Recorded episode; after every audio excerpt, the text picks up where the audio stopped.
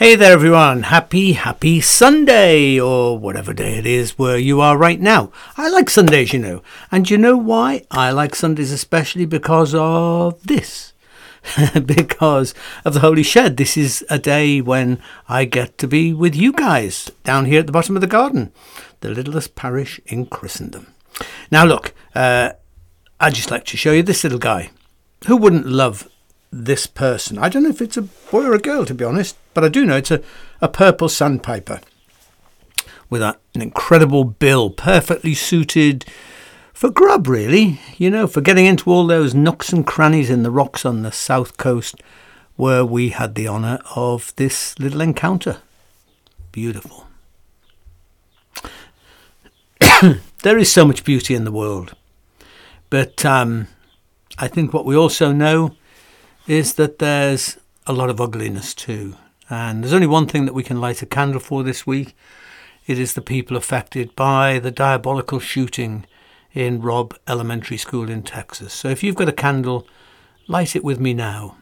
Light a flame for those children and teachers whose lives were lost and for their loved ones who are left devastated, angry, confused, bereaved.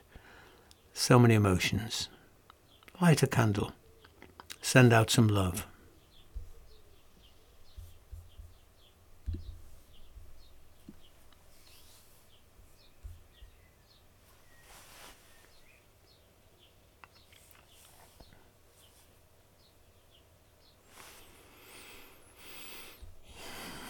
And here's a prayer God of suffering, whose home is broken hearts there is no depth of pain that you have not embraced as your own. As we struggle silently yet again to comprehend innocence lost, we pray that parents, grandparents, friends, and many others will find some shreds of solace to hang on to in this dark time. Amen.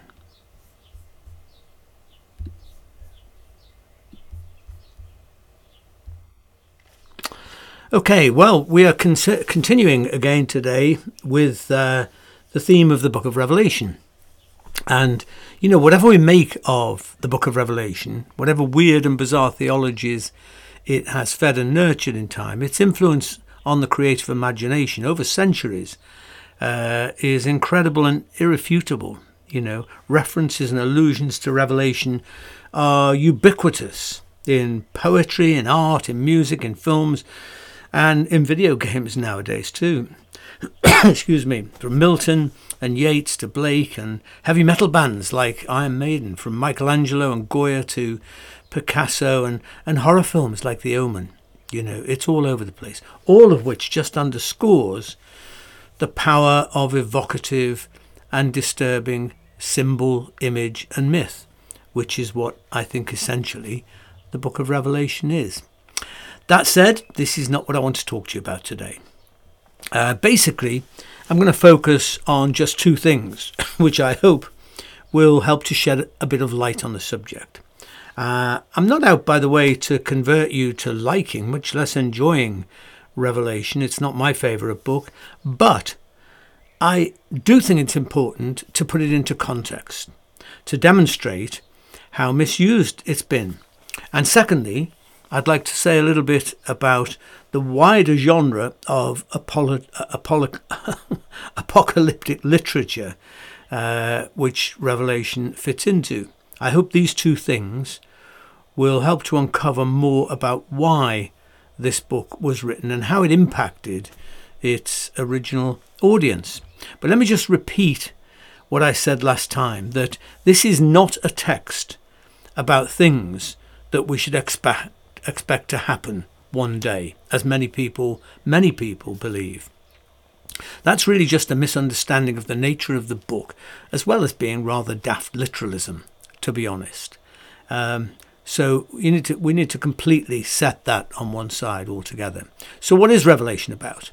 Elaine Pagels, uh, a wonderful writer and historian of religion, says very helpfully that we begin to understand what John wrote only when we see it as wartime literature, wartime literature, as a text written in the midst of a period of bloody conflict between the Roman Empire and Jewish resistance toward the end of the first century. By the way, it's important to note that Revelation emerged before there was a split between Judaism and Christianity. I know that's really hard for people to understand these days because it you know it's as if you know Jesus came to start a new religion called Christianity. Um, it actually was born on the day of Pentecost, and immediately people became Christians, and it became a, a separate kind of religion or faith uh, all on its own. That's not how it happened, guys. Christianity as a religion wasn't really a thing uh, until the third century. And certainly in the first century, it was essentially a Jewish sect, you know, better seen as the Jesus movement. But it was a conversation, if you like, within Judaism, not something that had, you know, emerged out of it.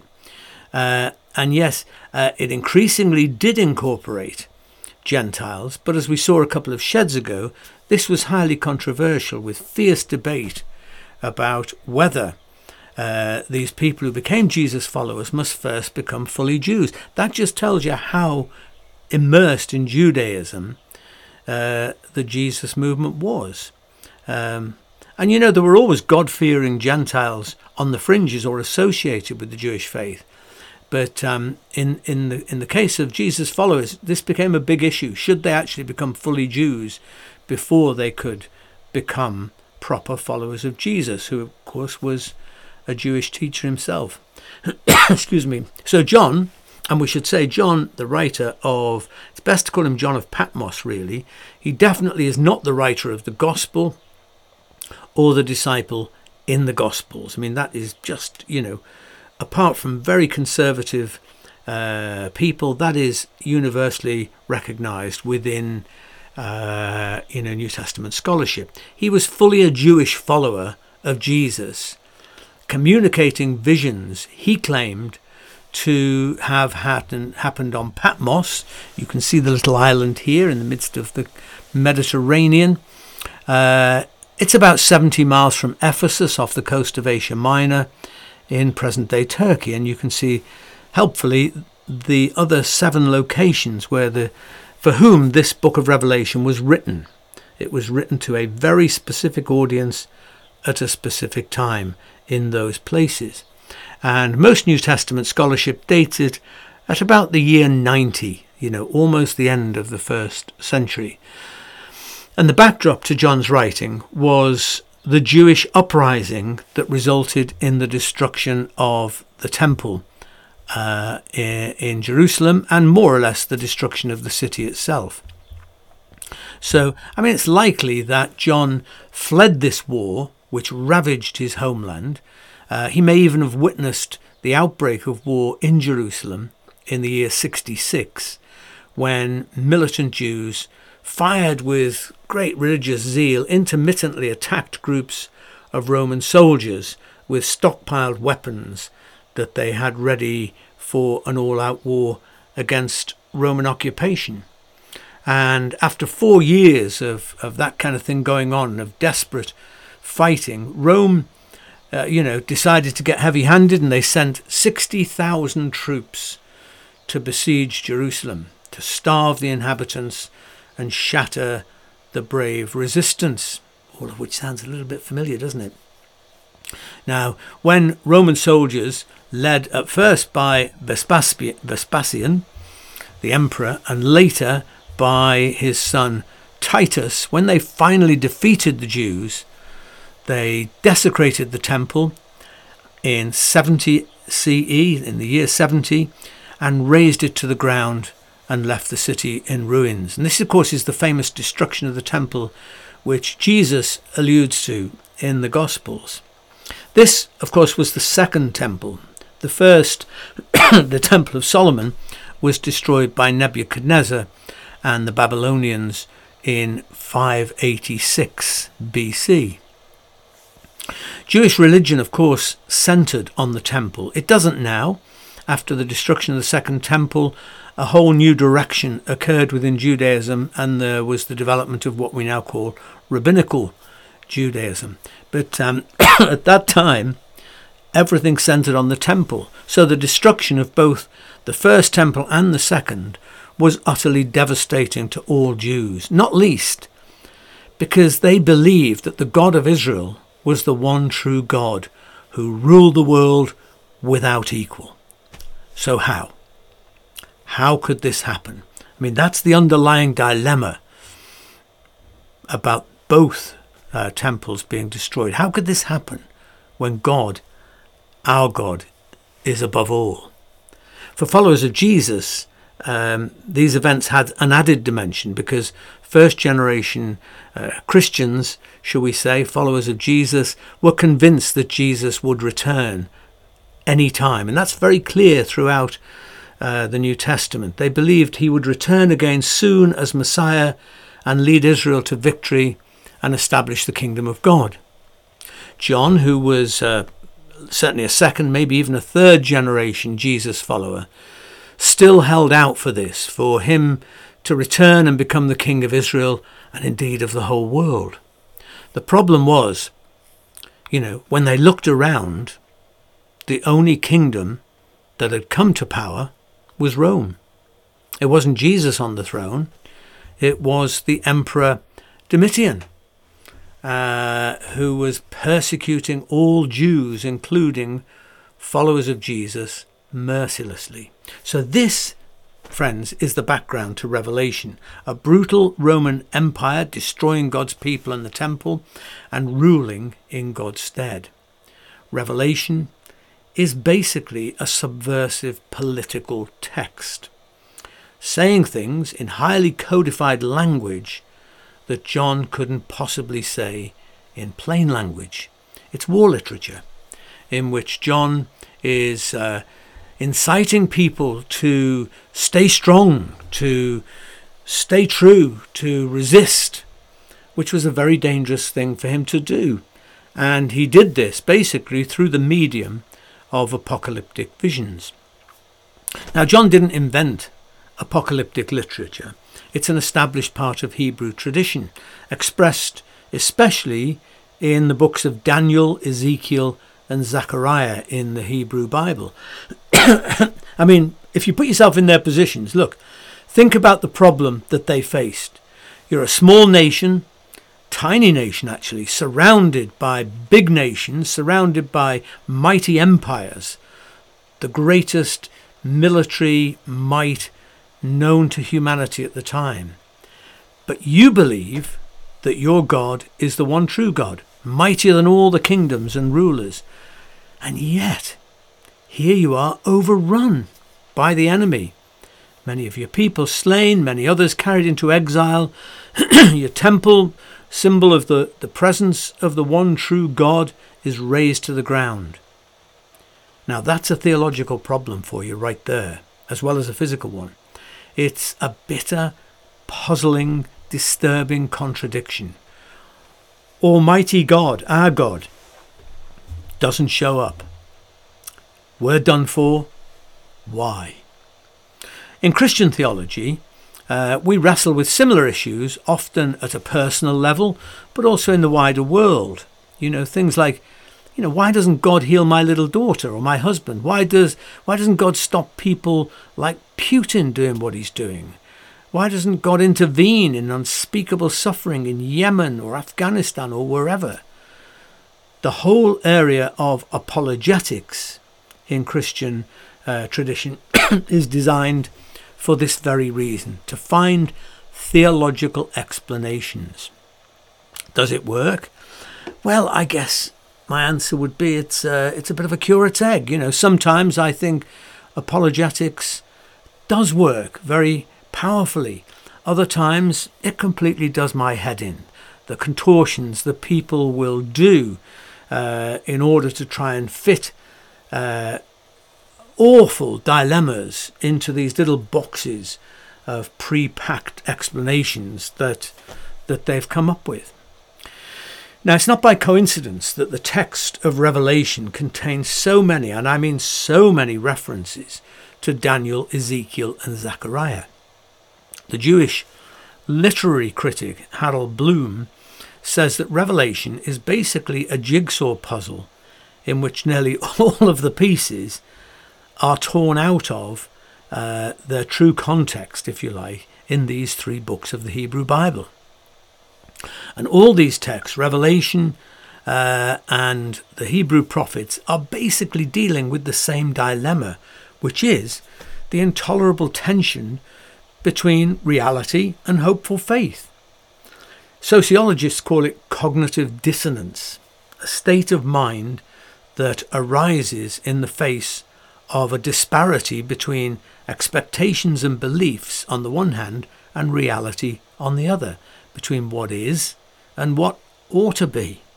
And I guess we all, you know, experience some of that at times, don't we? The issue isn't whether we experience those contradictions about life and faith in the world. Excuse me, it's, it's how we deal with them. And that's, for many people, where the word apocalypse comes in. The word apocalypse means uncovering, it's the opening of the curtain on the stage, if you like. It's a revealing. And the strategy of apocalyptic is to uncover a greater, bigger reality in which these little present circumstances can be understood and seen in a different light. Okay?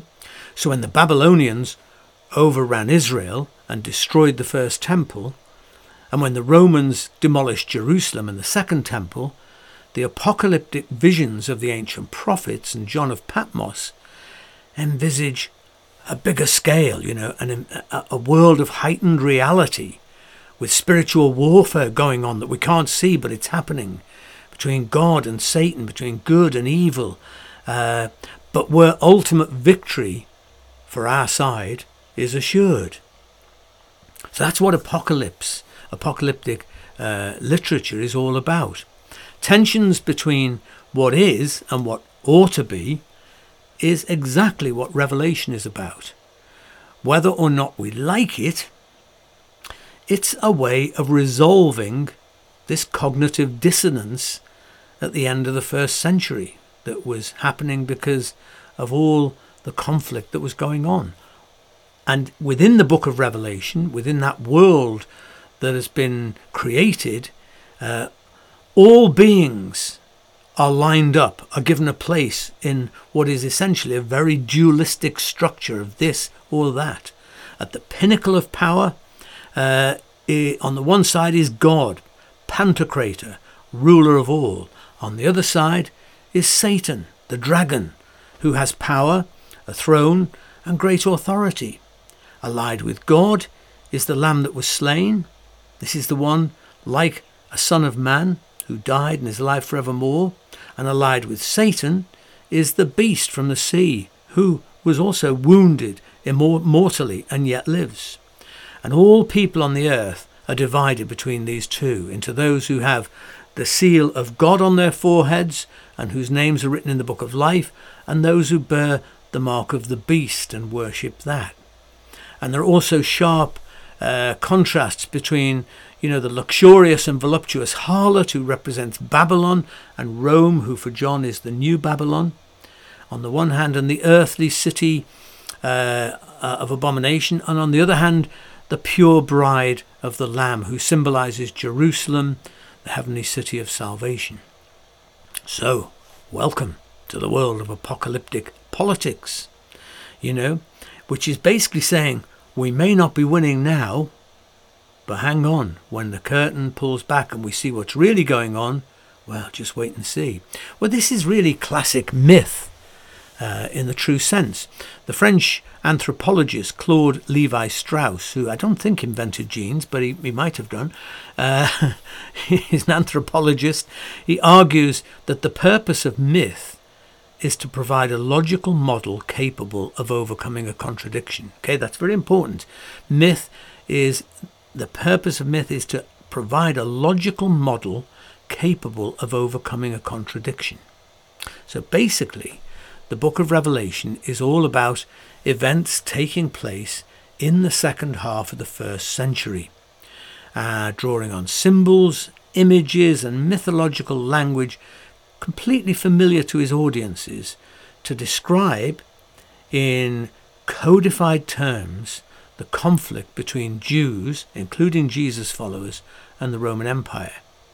His audiences knew exactly what he was talking about.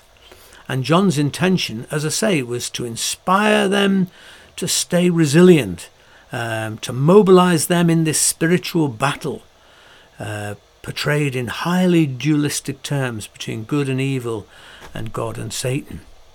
The overall message, as I say, is clear. Don't worry. God will conquer. The enemy will be defeated. A new heaven and earth awaits, a glorious new Jerusalem descending to the earth from God. And you know, guys, we could we could go through all the lurid symbols and images, the bloody narrative of Revelation, but that's really not what I'm here to do today. Simply because Revelation is so dualistic, so good and evil, so right and wrong, people at any point in history who are caught up in religious or political conflict, or who have a strong religion of us and them, all of these people are likely to read through their own circumstances into and through the book of Revelation, to demonize the other, who will very likely demonize back in return. Now, those Christians who essentially inhabit a dualistic universe with you know, literal notions of God and the devil and a war of the righteous against the forces of darkness, who believe in actual demons floating around, as it were, um, are likely going to read into Revelation fantasy accounts of the end times, just like the writers of the Left Behind books have done and lots of others beside them. So here's the question is this all basically escapism? Did the apocalyptic visions of Daniel and Ezekiel and Zechariah and John of Patmos, did they change anything?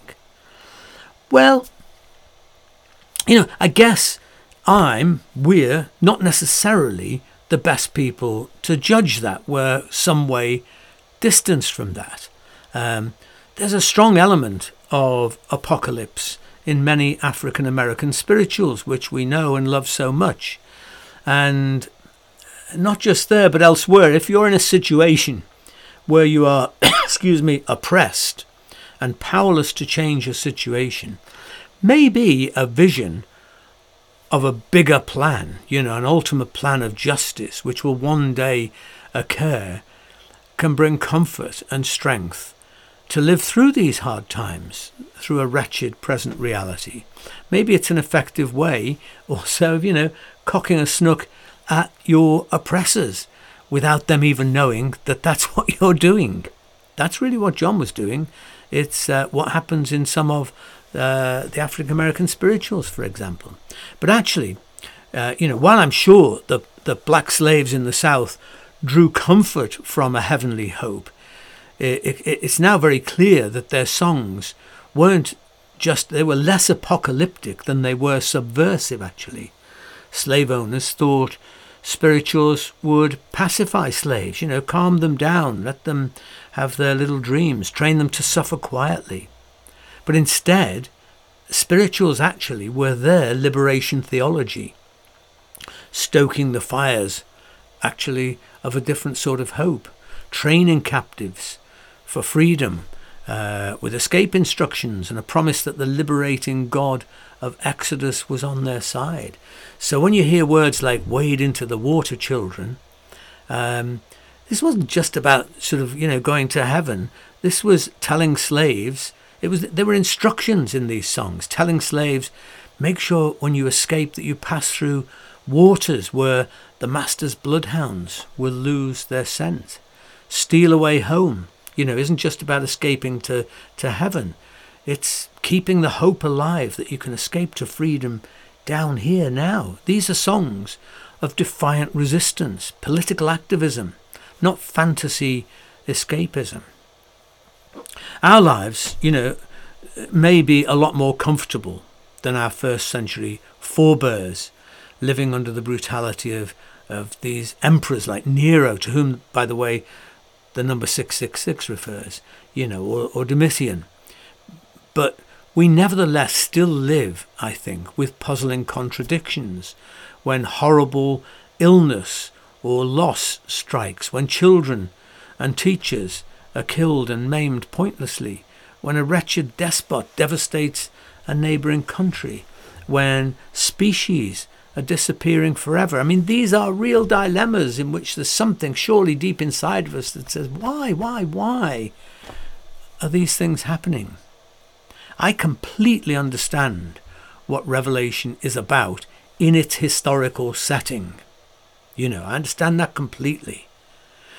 But the cognitive dissonance that I live with today drives me much more in the direction of searching for better theologies than the ones that, that place me in the sort of picture that Revelation would put me into. Better ways to understand God than to reduce divinity to the level of vengefulness and retribution and conquest and warriorship and all that kind of thing. I don't want a God reduced to my level at its worst, you know, a God of petty power and certainty.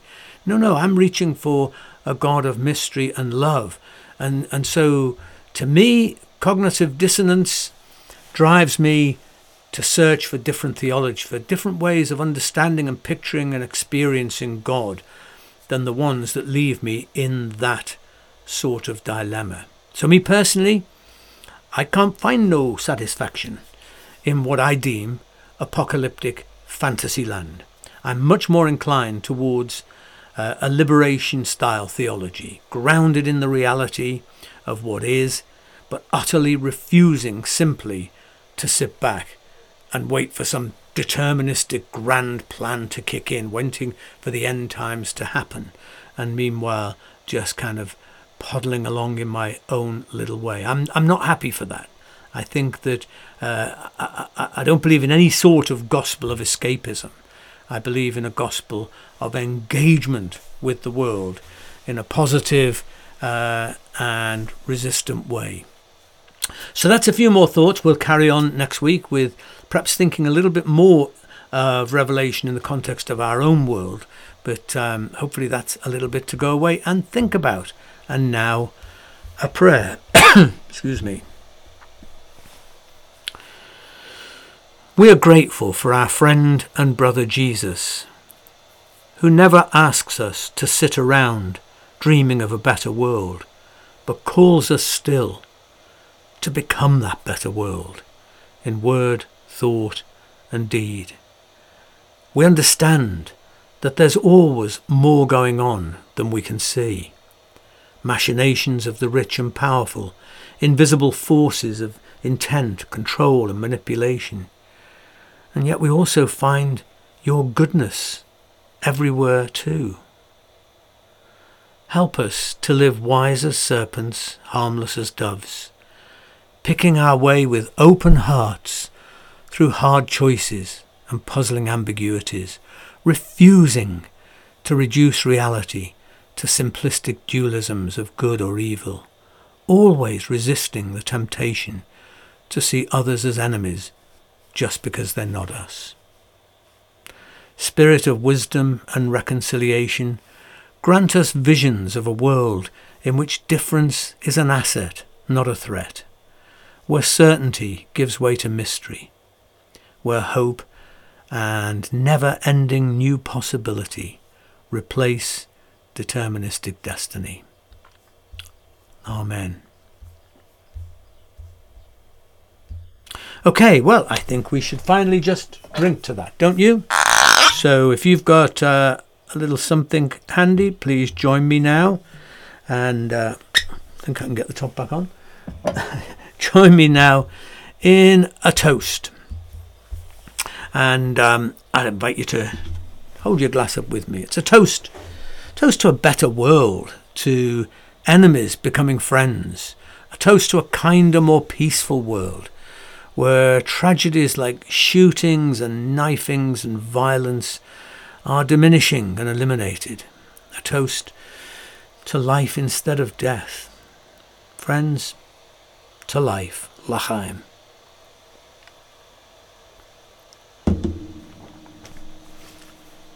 Fantastic. Well, that's just about it for today. um, if you like what I'm doing here and you'd like to support us, you can buy us a coffee. You can go to the coffee site. The link is here on the screen. You can also always find it at the top of the posts on the Holy Shed Facebook page. And we are so grateful to you know those of you who support us in this way and many other ways too.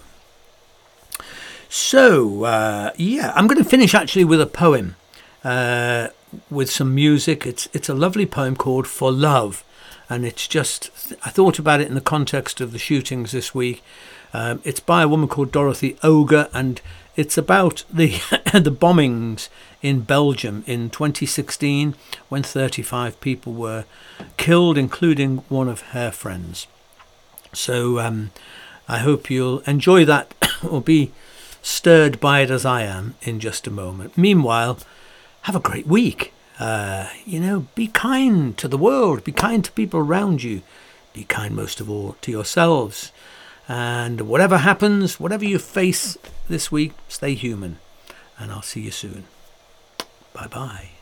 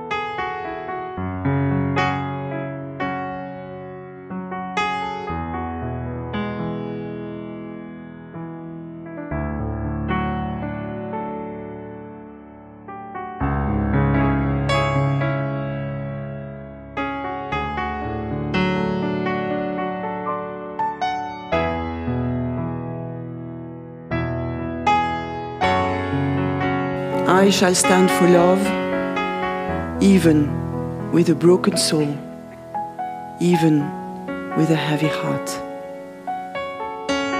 I shall stand for love, for the world is wounded, not just my little piece of land, but our world, everywhere, every day. I shall stand for love, for we need more light. Not more death, not more powers, not more bombs. I shall stand for love so that our children may be safe, our friends sheltered, our borders open. I shall stand for love even with a broken soul even with a heavy heart.